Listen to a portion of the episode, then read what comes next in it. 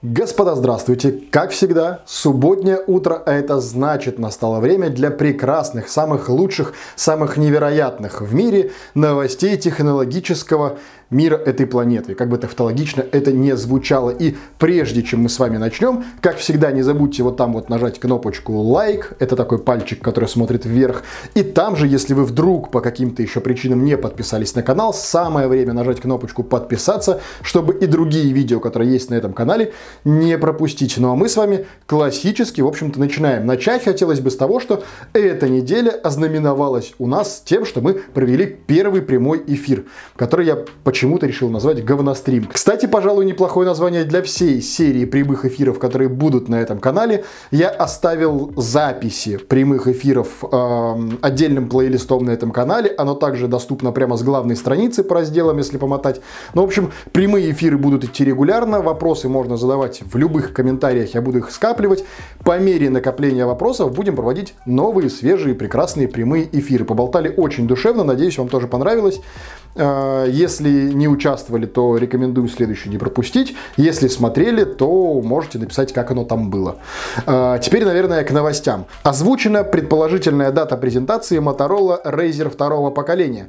По данным инсайдеров, бренд Motorola может показать второе поколение своей раскладушки уже в начале осени 2020 года.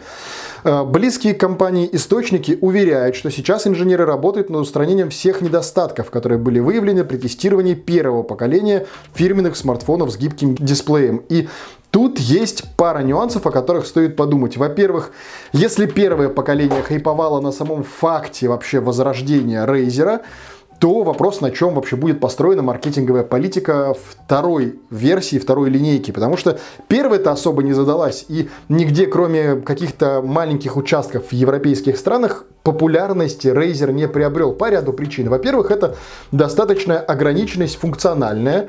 Там достаточно такое себе железо, там нет даже беспроводной зарядки, там явно есть проблемы с экраном, а во-вторых, большинство стран просто технически оказалось не готовы к использованию Razer, банально потому, что там нет сим-карт, там тупо только есть сим. Поэтому, в общем, нюансов масса, как и под каким соусом его представят, тоже очень большой вопрос. Если проводить аналогию с Razer, там, конечно, был Razer V3, Razer V3i, потом уже пошли всякие V6 и так далее. Возможно, здесь сделают новое поколение такого же V3i и пойдут этим путем. Но, тем не менее, понаблюдать, конечно же, будет интересно, но покупать его, тем более по цене, как он был там в полторы тысячи евро, никому не рекомендую. Это абсурд, конечно.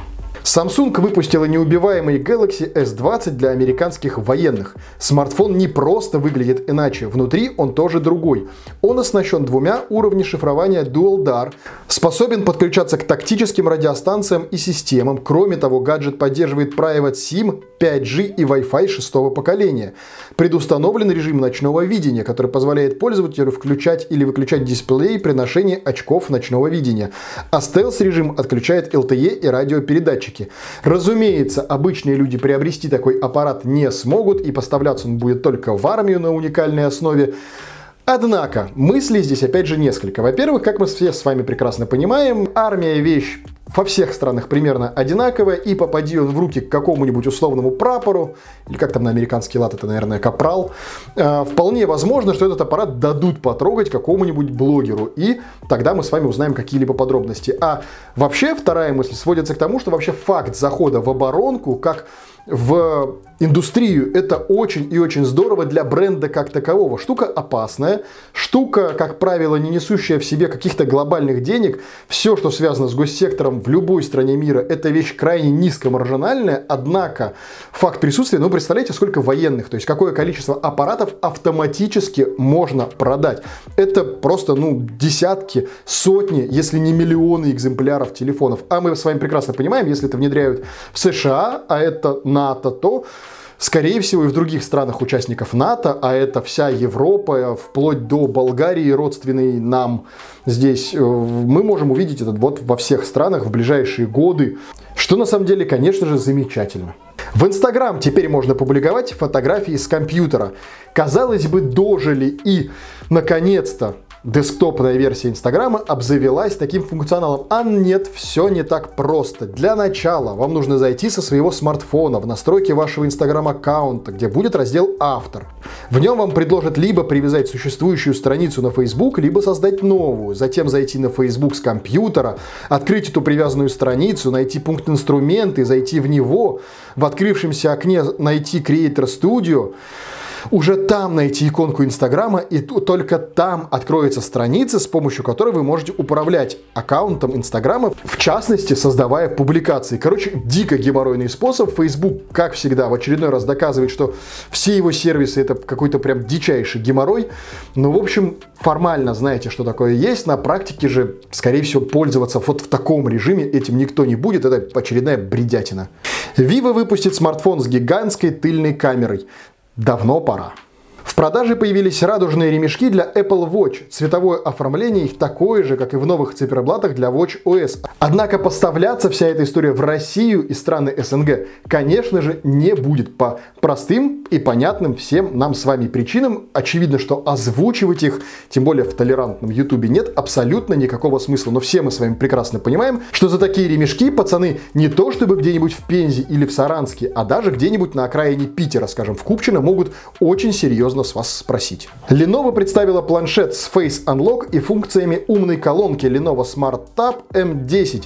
Он поступит в продажу по цене 229 евро. Какой только хренотени не придумают. Samsung строит за 8,1 миллиарда долларов завод по производству 5-нанометровых процессоров. Компания Samsung объявила о создании новой фабрики по выпуску процессоров с применением 5-нанометрового процесса. Причем речь идет о технологии 5 нанометров EUV, более прогрессивной в сравнении с той, которая применяется на текущий момент на заводах TSMC.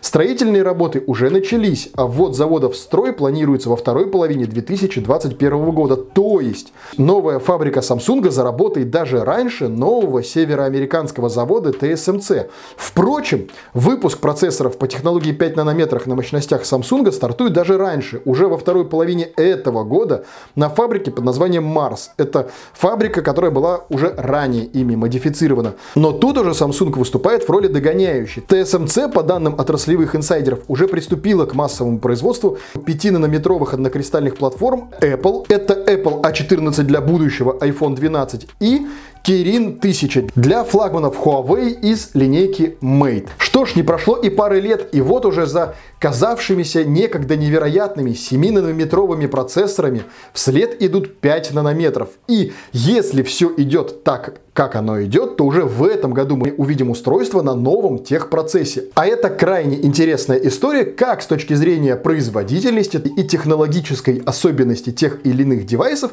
так и с точки зрения маркетинга, потому что мы с вами все прекрасно понимаем, что такую маркетинговую фишку ни один маркетинг просто так не упустит. Короче, сильно ждем осени. Видимо, осенью будет очень и очень жарко на всех презентациях всех ведущих брендов, будь то Huawei, будь то Samsung, будь то Apple. Все как один ринутся представлять нам устройство на 5-нанометровом техпроцессе. Экраны OLED от LG впервые появятся в iPhone. В этом году LG получит заказ на 20 миллионов OLED-экранов для 6,1 дюймового iPhone 12 Max, как сообщает корейский сайт The Elec. Компания станет единственным, либо основным поставщиком дисплеев для этой модели, а Samsung же останется единственным производителем OLED-экранов для всех остальных айфонов. Но тут история интересна с двух концов. Во-первых, монополии Samsung потихонечку приходит конец, и Apple начинает, ну, как-то шуршать и своих каких-то старых поставщиков все-таки подергивать и пинать под одно место. Ну, дескать, ребятки, давайте-ка уже как-то тоже начинать работать.